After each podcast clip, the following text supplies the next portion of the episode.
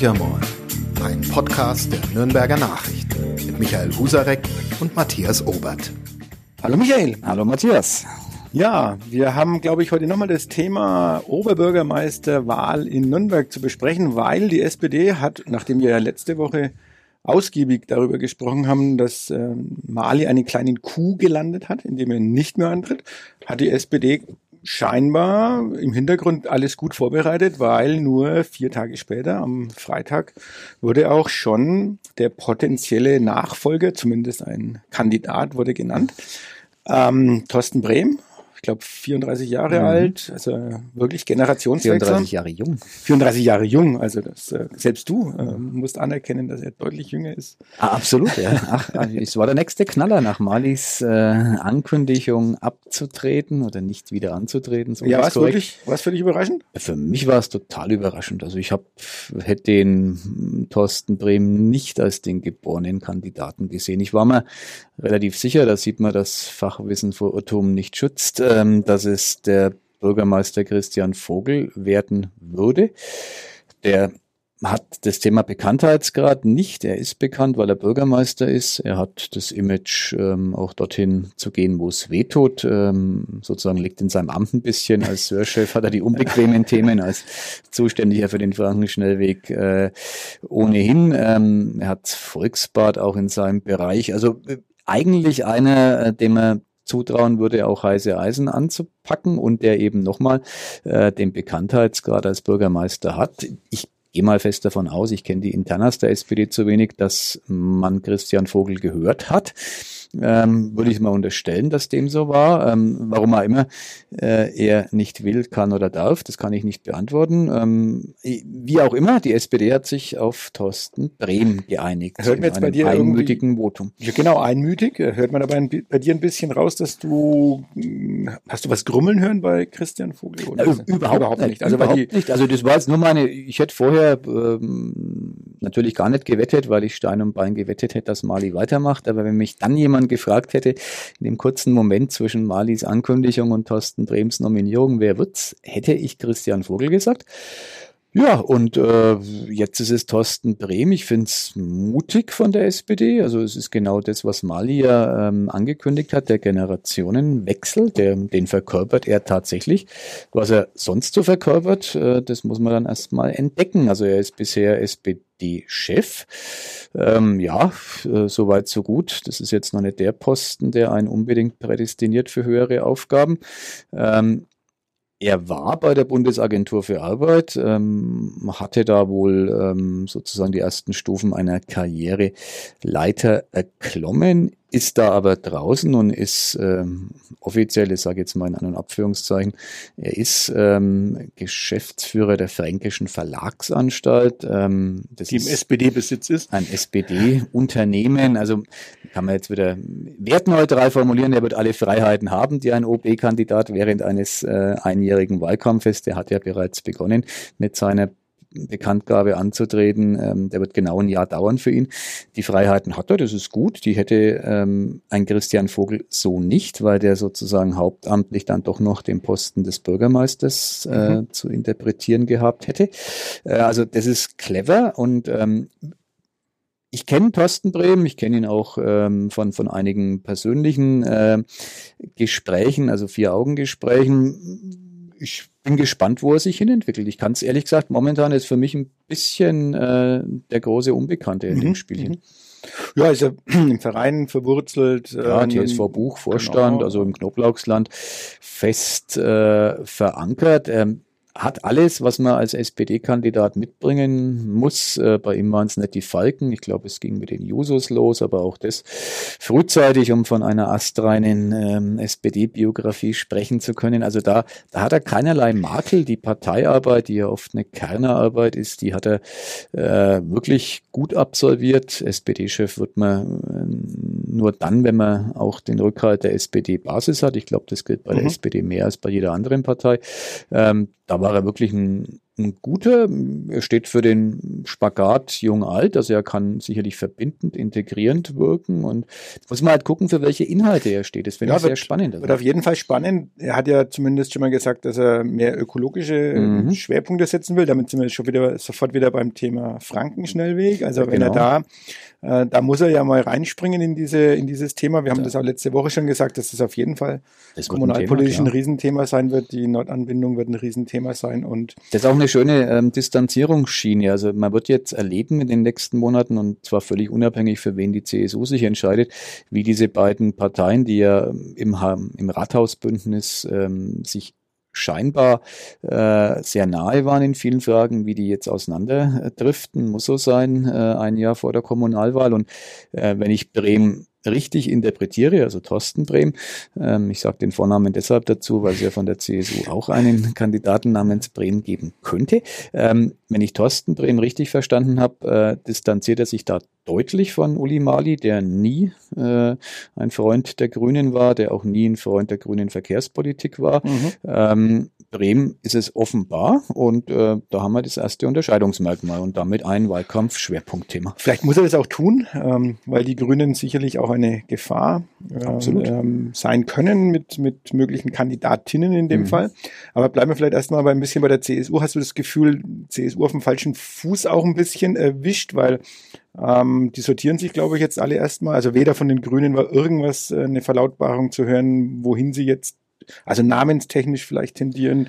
Die CSU hat ja zwei Namen im Rennen eigentlich. Das ist ähm, der Sebastian Brehm oder genau. der Markus König, glaube ich. Das sind äh, die am häufigst zwei. genannten. Der eine Sebastian Brehm, Bundestagsabgeordneter und bis vor zwei Jahren äh, Fraktionsvorsitzender der CSU und auch der OB-Kandidat äh, beim letzten Mal, damals als Mali die Zweidrittelmehrheit äh, holte, hat Brehm es auf knapp 25 Prozent, glaube ich, gebracht. Äh, mehr war nicht drin. Ähm, der andere, Markus König, der Nachfolger Brems als Fraktionsvorsitzender, also so gesehen die mächtigste kommunale Position. Es gibt bei der CSU noch einen Bezirkschef, ähm, der nominell auch natürlich mächtig ist, Michael Frieser, mit dem rechnet aber nun niemand mhm. in diesem Kommunalwahlkampf, weil er einfach ähm, erstens ein gewisses Alter hat äh, und ähm, deswegen nicht für einen ähm, ja, jungen, frischen Schwung in der Kommune stehen würde und vielleicht noch viel entscheidender, er hat sich für die Bundespolitik Politik sehr glaubhaft entschieden vor langer Zeit und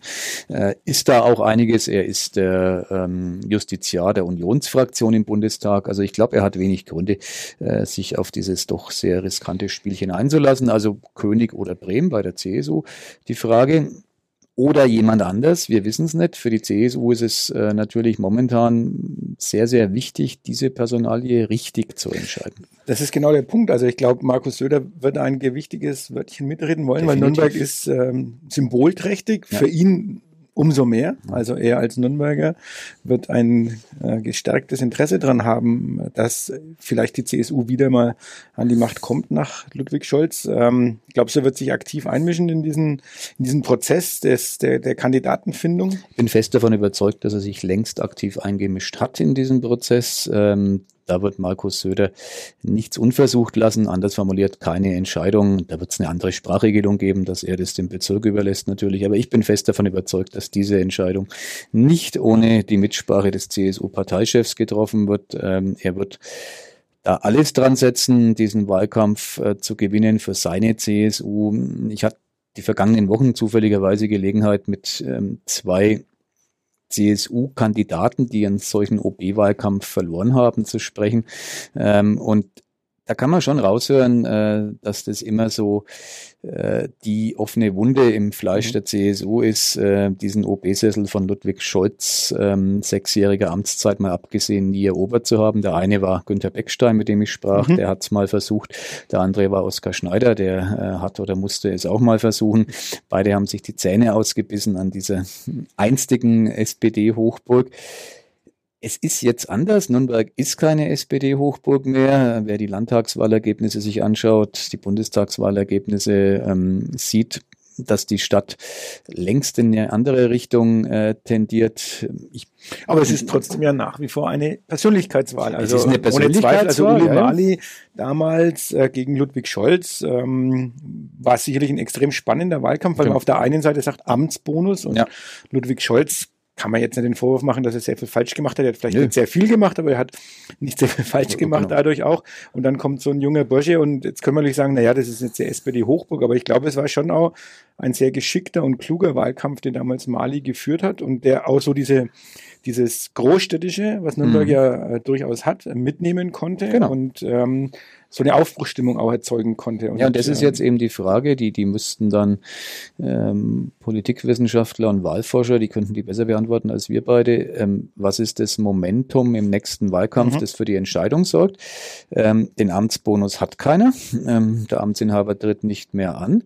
Äh, ist es sozusagen ein Malus, wenn einer aus der Partei desjenigen ähm, sich anschickt, OB zu werden, die von Ludwig Scholz abgesehen seit ähm, Kriegsende den OB in Nürnberg gestellt hat.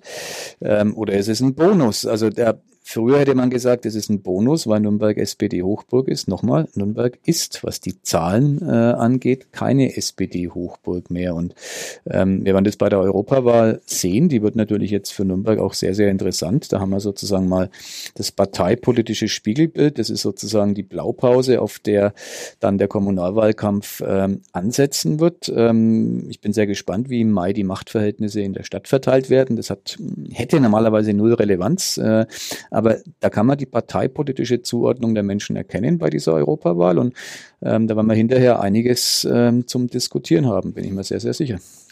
Das ist bestimmt so. Andererseits war die Europawahl ja viele Wahlgänge lang auch so eine Art Protestwahl. Glaubst du, dass es dieses Mal anders? Also ich, ich entnehme deinen Worten, du glaubst, dass es anders das sein wird, anders, weil ähm, die Menschen, meinst du, dass die Menschen kapiert haben, dass es ähm, dieses Mal nicht darum geht, irgendjemand einen Denkzettel zu verpassen, sondern dass es schon ähm, von ziemlich weitreichender Entscheidung ist, ähm, wem man die Stimme bei dieser Wahl gibt. Also wer den Schuss nicht gehört hat, der ist äh, taub und dem kann man dann nicht mehr helfen. Also dass es bei dieser Europawahl nicht mehr um Protest und nicht mehr um die Frage geht, ähm, wie man Europa oder den Parteien eins überbraten kann, ist glaube ich klar. Es droht mhm. nicht mehr und nicht weniger als eine äh, mögliche Mehrheit der Populisten im Europäischen Parlament, was, äh, wenn man es zu Ende denkt, äh, das Ende der Europäischen Union in der jetzigen Form bedeuten würde. Mögen sich manche wünschen, aber ich glaube, die breite Mehrheit der Bevölkerung ist da entschieden dagegen. Deswegen gehen dieses Mal viele zu der Wahl hin. Das wage ich äh, zu prognostizieren, dass die Wahlbeteiligung hoch sein wird. Und ich glaube, diesmal schenkt auch niemand seine Stimme her, indem er sein Kreuz mhm. irgendwo macht, um gegen irgendwas zu protestieren. Man sieht es ja auch in der Mobilisierungskampagne der beiden großen Parteien jetzt, ähm, CSU und SPD, die schon äh, im Grunde täglich Söder betont, äh, jeden Tag in jeder seiner Reden den Stellenwert der Europawahl. Ähm, das hätte er vor ein paar Jahren. Europakritische CSU ja, genau. äh, hat sich sich gewandelt und naja, die CSU will den nächsten Kommissionspräsidenten genau, ja, ja. stellen, also jetzt mal abgesehen von der Personalie. Ähm, das macht man natürlich äh, nur dann, wenn man ein bisschen überzeugt ist von dem Projekt. Da glaube ich, ähm, hat sich tatsächlich was verändert innerhalb der CSU. Da war es vielleicht die größte Veränderung. Äh, die SPD war jetzt äh, eigentlich nie bekannt, europafeindlich zu sein, aber äh, die haben jetzt auch mit Frau Bali eine ernstzunehmende Kandidatin äh, als Spitzenfrau Deutschlands nominiert. Also ich glaube, die Zeichen der Zeit hat man erkannt. Ja, und äh, Markus Söder hat ja auch jetzt sein Zeugnis schon bekommen nach äh, mhm. einem Jahr. Ähm, ist äh, bei den Medien ja durchaus äh, ja, glimpflich abgegangen für mhm. ihn. Also er hat wohl, ähm, zumindest wenn man den Berichten Glauben schenken darf, hat er sich weitgehend so verhalten, was er auch angekündigt hat. Also der Ton ist gemäßigter geworden. Genau. Ähm, ja, klar, er lebt ein Stück weit davon, dass er die Millionen noch verteilen kann mhm. äh, und nach wie vor verteilt, ähm, dass er auch Franken weiterhin Gutes tut. Ähm, wie fällt denn dein Urteil aus? Naja, wir hatten ja ein Zeugnis in den Nürnberger Nachrichten, da durften ähm, Vertreter aller im Bayerischen Landtag äh, sitzenden Parteien ihm Stuhlnoten geben. Das ging von der 1, wen wundert's, die kam vom CSU-Bezirkschef Michael Frieser, äh, der sich, äh, das finde ich dann schon Kess dazu hinreißen hat lassen, Söder ein ausgleichendes Wesen zu attestieren, äh, bis zur 5, die mehrfach äh, kam. Ähm, ich finde, die Wahrheit liegt wie so oft dazwischen. Ähm, Söder war garantiert immer bemüht, muss man ihm sehr positiv äh, äh, an. Das Schlimmste, was du im Arbeitszeugnis stehen haben kannst, der bemüht bemüht, ja, aber bei ihm ist es wirklich so, er er ist ein Workaholic, also mhm. das ist, finde ich, sehr, sehr positiv. Er ruht sich mitnichten aus auf den Lorbeeren des Amtes. Ähm, das gibt bei mir viele Pluspunkte. Inhaltlich, ja, steht er halt für das, was er gesagt hat. Jetzt ist da vieles davon nicht meine Meinung oder entspricht nicht meiner Meinung, nur ähm, er ist ein glaubwürdiger Ministerpräsident, weil er dort liefert, äh, wo er vorher gesagt hat, äh, dass er liefern wird. Deswegen ist meine Bewertung durchaus ähm, positiv. Also ich ähm, schwanke zwischen einer schlechten zwei und einer guten drei und äh, ja, ich, ich kann ihm wenig Negatives angreifen in dem ersten Jahr. Ich nehme jetzt mal das ähm, Volksbegehren. Ähm, Bienensterben, äh, Artenschutz äh, als ein Beispiel. Da hat Söder gebraucht, muss man sagen. Da war er am Anfang, ja, hat man ihm richtig angesehen, dass er nach nachdenklich wirkt. Er hat nachgedacht und er hat nach dem Nachdenken gesagt, 1,7 Millionen Stimmen kann man nicht einfach so in den Wind blasen. Das ist ein gewichtiges Wort. Er hat dann den runden Tisch einberufen, hat mit Alois Glück einen äh, parteiübergreifend anerkannten Moderator gewonnen. Äh, was kann man mehr tun als Ministerpräsident? Klar kann man sagen, er hätte vorher das alles anders machen können, aber hm, da muss man immer bedenken, wo kommt der Mann her? Der kommt aus der CSU, eine Partei, die mit der Ökologie so ihre liebe Not hat. Und wenn ich mir Söders Entwicklung äh, anschaue und die in Relation setzt zu der ähm, für mich immer noch anzutreffenden, ich will nicht sagen Borniertheit, aber Verbohrtheit von manchen Vertretern des Bauernverbandes, dann muss ich sagen, da hat er schon eine äh, bemerkenswerte Entwicklung hingelegt. Und das ist jetzt ein Beispiel von vielen. Also ich finde, man kann ihm momentan wenig Negatives nachsagen, abgesehen von der inhaltlichen Ebene. Da nochmal bin ich bei vielen Punkten nicht bei seiner Meinung, aber mein Gott, die, die ihn gewählt haben, die haben ihn gewählt, weil er genau dafür steht mhm. und äh, das setzt er jetzt um. Ich, ich denke, es ähm, liegt auch ein bisschen daran, dass die Politik äh, relativ geräuschlos läuft. Genau. Ähm, mit den freien Wählern gibt es keine Probleme. Ähm, Überhaupt keine. Nicht umsonst heißt es ja Fleisch vom Fleisch der CSU. Genau.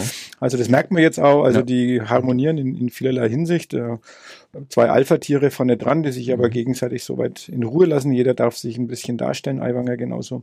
Ja. Söder ja sowieso. Fast ein drittes ähm, Alpha-Tier mit unserem ähm, fränkischen, aus Oberfranken stammenden Umweltminister, Umweltminister mhm. der für mich persönlich die größte Überraschung in diesem mhm. Kabinett war, als er berufen wurde äh, und ist, weil er eine, wie ich finde, äh, echt gute Figur abgibt. Ähm, hat jetzt auch, Stichwort runder Tisch, äh, den Dialog mit den äh, Schülerinnen und Schülern äh, gesucht, die mit ihren Klimaprotesten ähm, freitags ähm, für Aufsehen sorgen. Also Thorsten Glaube hm, hat sich sozusagen emanzipiert neben dem scheinbar so übermächtigen Hubert Aiwanger. Und ich glaube, was ich auch interessant finde, dass Hubert Aiwanger eher an äh, Rückhalt verliert innerhalb der Freien Wähler, weil, weil er halt doch am meisten abgehoben ist. Also der, der Titel stellvertretender Ministerpräsident stieg ihm, glaube ich, so ein bisschen zu Kopf. Und, äh, er war ja vorher nicht gerade von Demut geprägt. Ja, genau, also. genau. Also da ähm, die Demut ist nicht seine Stärke und insofern ist es ganz interessant, die Entwicklung innerhalb der Freien Wähler zu beobachten. Aber wie du gesagt hast, die sind ein Bombenkoalitionspartner, Bombenkoalitionspartner aus der Perspektive der Bayern-Koalition. Die machen das geräuschlos. Ja, und jetzt müssen wir einen ganz großen Sprung machen. Also wir haben äh, die Stadtpolitik durch.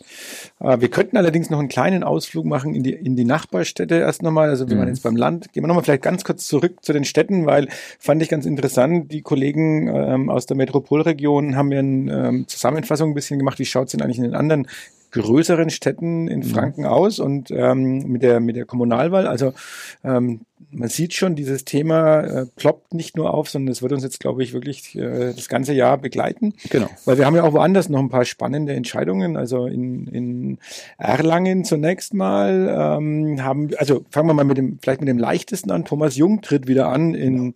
Fürth. Ähm, Siehst du ernsthafte Gefahr für den, für den Thomas Jung? Der ist ja eher derjenige, der sagt, okay, ich mach noch mal, hätte ja Die Gefahr die für, für Jung liegt darin, dass mhm. er die 70-Prozent-Marke unterschreiten könnte. Das ist die einzige Gefahr, die ich für ihn sehe. Und ähm, wenn es so käme, könnte er trotzdem gefahrlos OB bleiben. Also das ist die langweiligste Wahl. Kann mhm. man Haken ähm, dahinter machen oder einen Strich drunter. Da bedauere ich jetzt schon den CSU-Kandidaten, der sich opfern muss. Ähm, spannender ist dann schon Erlangen. Genau, rutschen wir mal ein Eck weiter. Ja, ich war heute früh zufällig äh, in unserer Erlanger Redaktion, also mhm. den sozusagen professionellen politischen Beobachtern des Geschehens in dieser Stadt. Ähm, die stritten sich nur über die Frage, ob sieben oder mehr OB-Kandidaten werden. Also oh. allein schon diese Zahl mhm. ähm, ist ganz interessant. Ähm, da schicken sich alle an, äh, ihre jeweils heißen Eisen ins Rennen zu schicken und ähm, Klar, Yannick hat den Amtsbonus. Yannick ist äh, immer noch jung, also der amtierende Oberbürgermeister. Und ja, er aber es ist seine zweite Amts Amtszeit. Also genau, also äh, der hat sicherlich äh, einen gewissen Startvorsprung, aber ähm, ob er es im ersten Wahlgang schafft, äh, das sei mal dahingestellt. Also eine Stichwahl in Erlangen würde ich äh, nicht ausschließen und dann äh, ja, wie so oft bei Stichwahlen ist vieles möglich. Also es wird ein mhm. spannendes ähm, Pflaster, da genauer hinzuschauen. Also bei sieben Kandidaten, dass du das dann auf den ersten, also dann wäre die Überraschung wirklich, äh, ist im ersten Wahlgang zu schaffen. Ja, genau. Und die CSU äh, hat ja ihren Kandidaten schon benannt, den dortigen Fraktionsvorsitzenden. Genau. Ähm, jetzt für uns wahrscheinlich nicht der bekannteste Name, aber gut, ja, würden, das ist der Lokalkolorit, der jetzt dann zum, zum genau, Tragen kommt. Genau. Und dann meine, da muss man immer sagen, äh, wer kennt Thorsten Brehm außerhalb Nürnbergs? Also das ist natürlich immer, die lokale Verankerung muss passen. Das ist das Entscheidende bei so einer Kommunalwahl. Und äh, ja. da muss man schauen. Dann gibt es eine super spannende Wahl in der nächstgrößeren Stadt ähm, der Region, das wird Bamberg sein. Da ist völlig unklar, ob der Amtsinhaber Starke SPD-Oberbürgermeister nochmal antritt. Wenn er es tut, dann äh, ist die Spannung wahrscheinlich draußen. Wenn er es nicht tut, ähm, daran kann man erkennen, welche Bedeutung die CSU diesen Wahlkämpfen beimisst. Äh, steht offenbar die Gesundheitsministerin Melanie Hummel mhm. in Stadtlöchern. Mhm. Ähm, Wäre sehr, sehr spannend, wenn die anträte. Ähm, Aber man würde sie nicht in ein Rennen gegen Andreas Starke schicken, ich sondern. Ich glaube, sie selbst ist schlau genug, sich nicht in so ein Rennen zu schicken. Mhm. Also ich meine These Starke ist 62 Jahre alt. Das genau. ist, glaube ich, so der Grund, wo man, wo man sagen kann, naja gut. Äh, er hat sich noch nicht erklärt. Also wenn genau. er es nochmal tut, er ist ja auch Vorsitzender der Metropolregion. Ähm, also im, im Grunde würde ich fast sagen, über Parteigrenzen hinweg anerkannt. Natürlich gibt es da immer Vorbehalte, keine Frage. Und ich kenne auch die örtlichen Strukturen zu wenig, aber wenn er antritt, hat er gute Chancen. Wenn er nicht antritt, ist es da auch ein völlig offenes Rennen. Ja, und so geht's eigentlich weiter. So Ansbach bleibt äh, spannend. Der Würzburg ist ein heißes spannend. Thema. Würzburg hat ja den CDU-Oberbürgermeister, also dessen Parteimitgliedschaft, äh, weil er eben aus Hessen stammt, äh, tatsächlich die CDU ist, der natürlich auf dem CSU-Ticket äh, dort sitzt. Ähm, offenbar wieder antreten will. Regensburg ist super spannend. Mhm, äh, mhm. da wird der OB, ähm, der immer noch nominell amtierende Herr Wohlbergs, ähm, nach menschlichen Ermessen mag alles anders kommen, wenn die Prozesse rasch und überraschend enden. Aber äh, Wahrscheinlich wird er nimmer antreten. Ähm, auch da muss man gucken. Er wird derzeit vertreten von einer ähm, SPD-Frau, die eine ganz gute Figur abgibt. Mhm. Die wird dann wahrscheinlich antreten, aber auch sehr offen. Regensburg ist eine Wechselstadt. Die ist ja. ein paar Mal in den letzten Jahren äh, hin und her gegangen. Also da in Augsburg tritt der, die, die, die drittgrößte bayerische Stadt, tritt der amtierende OB, CSU, OB nicht an, Vorbild Mali quasi. Der Herr Grebel war, genau. war und ist erst 54 und sagt, er macht Schluss mit diesem Amt. Äh, also auch da werden die Karten neu gemischt, war auch schon mal in SPD-Hand. Also das ist ein sehr, sehr spannendes Jahr, das vor uns liegt. Genau, und die Kommunalwahlen da ist man dann doch wieder am nächsten dran. Also genau. ich glaube, das ist so, wo wir als äh, Regionalzeitung auch wirklich ähm, am Puls der Menschen sein können. Ich freue mich, also, das wird, wird, ja, wird auf jeden Fall interessant für uns. Ja. Heiß, heißes Jahr und spannendes Jahr und die Themen gehen einem da zum Glück dann auch nicht aus.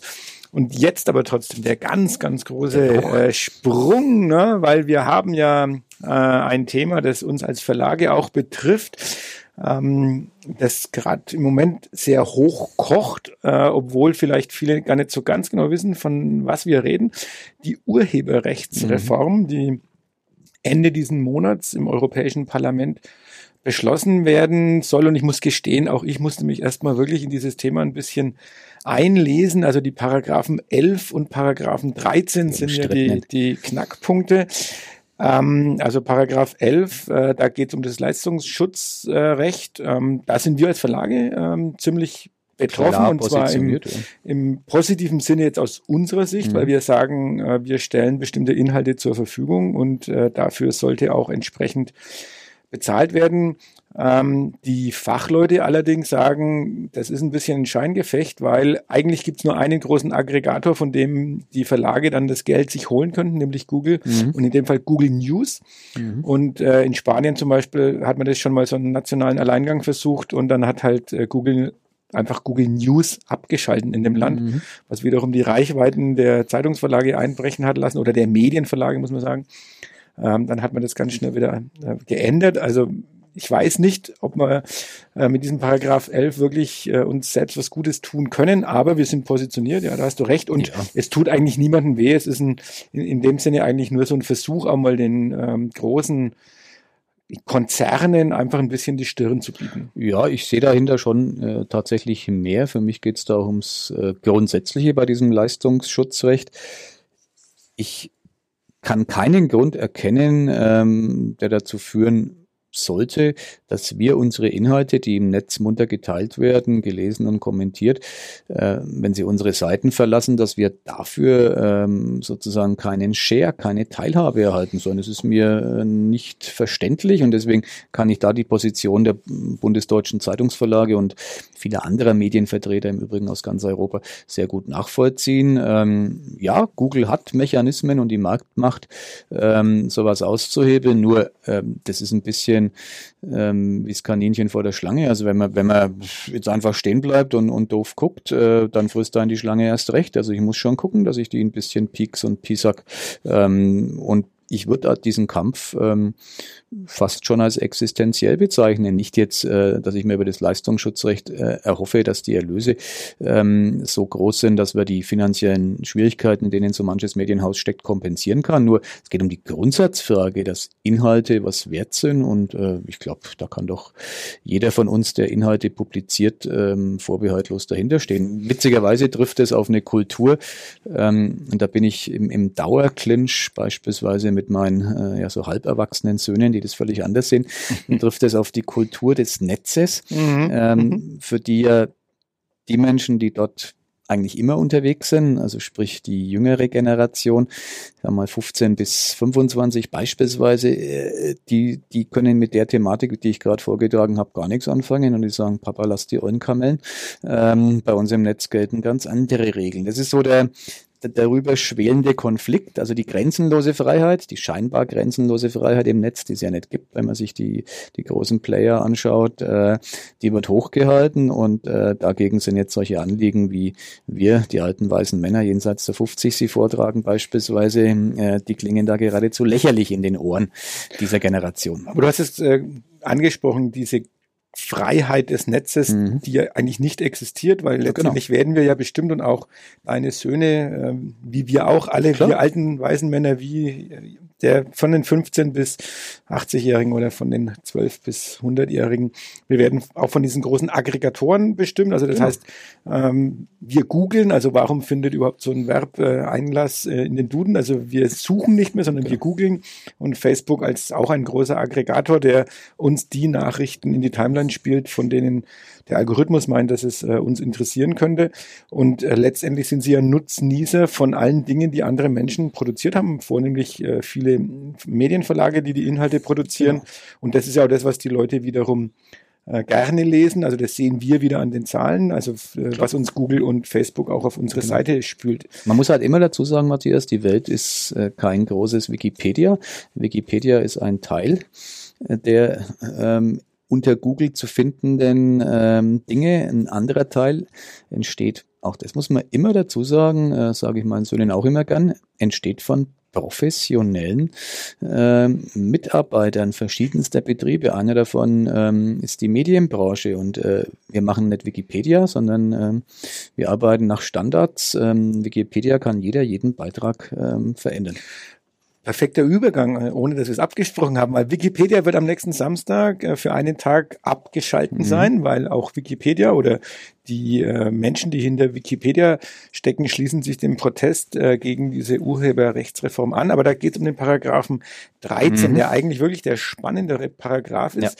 Äh, weil da geht es darum, wenn Menschen bestimmte Inhalte auf Plattformen hochladen, also das heißt jetzt, die bekannteste sicherlich dann in dem Fall YouTube, aber das mhm. gilt natürlich auch ähm, für Facebook, dann ähm, geht es darum, ähm, sind die Inhalte die Sie hochladen, lizenziert? Also haben mhm. Sie sozusagen die Rechte, diese Inhalte überhaupt zu benutzen? Und da entzündet sich jetzt wirklich ein ganz, ganz heftiger Streit, weil ähm, dieses Wort, äh, dieser Upload-Filter kommt im Gesetz nicht vor. Es genau. ist inzwischen hinlänglich bekannt, aber es sind eigentlich die logische Konsequenz aus der ähm, aus dieser Reform, nämlich die großen Aggregatoren müssen sich ja wieder, müssen ja wieder sicherstellen, dass sie keine Inhalte auf ihrer Plattform haben, die nicht lizenziert sind. Und die Lizenzierung können wiederum entweder nur sie erledigen, weil ich glaube, ein kleiner YouTuber oder Blogger wird nicht in der Lage sein, sich bei irgendwelchen größeren Unternehmen dann wiederum die Lizenz zu holen, um bestimmte Inhalte zu verwenden. Mhm. Man redet gar nicht mehr über die Filme, aber es geht ein ganzes Stück weiter. Also es geht auch um Texte, es geht mhm. um Bilder. Genau. Und da wird das Ganze dann äh, schon ganz, ganz schwierig, weil das kann eigentlich ein kleines Unternehmen ja gar nicht leisten, das sicherzustellen. Das ist korrekt. Also bei dem Punkt bin ich auch deutlich ähm, empfänglicher. Das ist ein Dilemma, das erkenne ich auch. Ist wirklich ein Dilemma. Nur ähm, auch da sage ich, die Grundintention, dass man die Verantwortlichkeit für das, was hochgeladen wird, denen zuweist, ähm, auf deren Plattform es passiert, die halte ich für grundsätzlich nicht falsch. Was nicht heißt, dass ich ein Freund von Upload-Filtern bin, aber äh, wahrscheinlich ist das eine technisch praktikable Möglichkeit, vielleicht die einzige. Und ich mache es jetzt mal an einem Beispiel der letzten Tage deutlich, das jeder kennt. Ähm, das wahrlich kein Problem ähm, des deutschen oder des europäischen Urheberrechts ist, ähm, spielt auch weit außerhalb äh, Europas. In Neuseeland beginnt ein durchgeknallter Mensch ähm, in der Summe 50 Menschen ähm, zu ermorden in einer Moschee. Filmt das Ganze. Ähm, was passiert mit dem Film? Der wird ähm, nicht nur hochgeladen, das kann man zunächst, glaube ich, nicht verhindern. Er wird dann millionenfach ähm, geteilt. 1,5 Millionenfach innerhalb von 24 Stunden. Und Facebook hat seine liebe Not, äh, die Dinge zu löschen. Also äh, was sagt uns das? Das sagt uns, dass doch Handlungsbedarf besteht. Ja, aber das ist, äh, da muss ich ja deutlich widersprechen. Das ist ja eine ganz andere Situation, ja. hat mit Lizenzen überhaupt nichts zu tun. Ich mach mal. Das hat mit der Dummheit äh, der Menschen und mit dem Voyeurismus viel zu tun. Definitiv, definitiv. Aber äh, ich mag's mal an einem, an einem sozusagen gegenteiligen, mhm. sanften Beispiel. Ich bin auf dem Rummelplatz, ähm, mache irgendwie ein schönes Video. Mhm. Im Hintergrund läuft notgedrungen von vier Fahrgeschäften äh, irgendwelche Musik. Ich versuche das später äh, auf YouTube hochzuladen mhm. auf meinem Kanal, habe irgendwo eine lustige Reportage über das Treiben auf dem Rummelplatz gemacht, äh, dann wird der Uploadfilter das verhindern, weil ich keine, keine äh, Rechte, ich habe keine, ich habe keine Rechte an ja. dieser Musik. Ich müsste mir erstmal die Rechte genau. besorgen.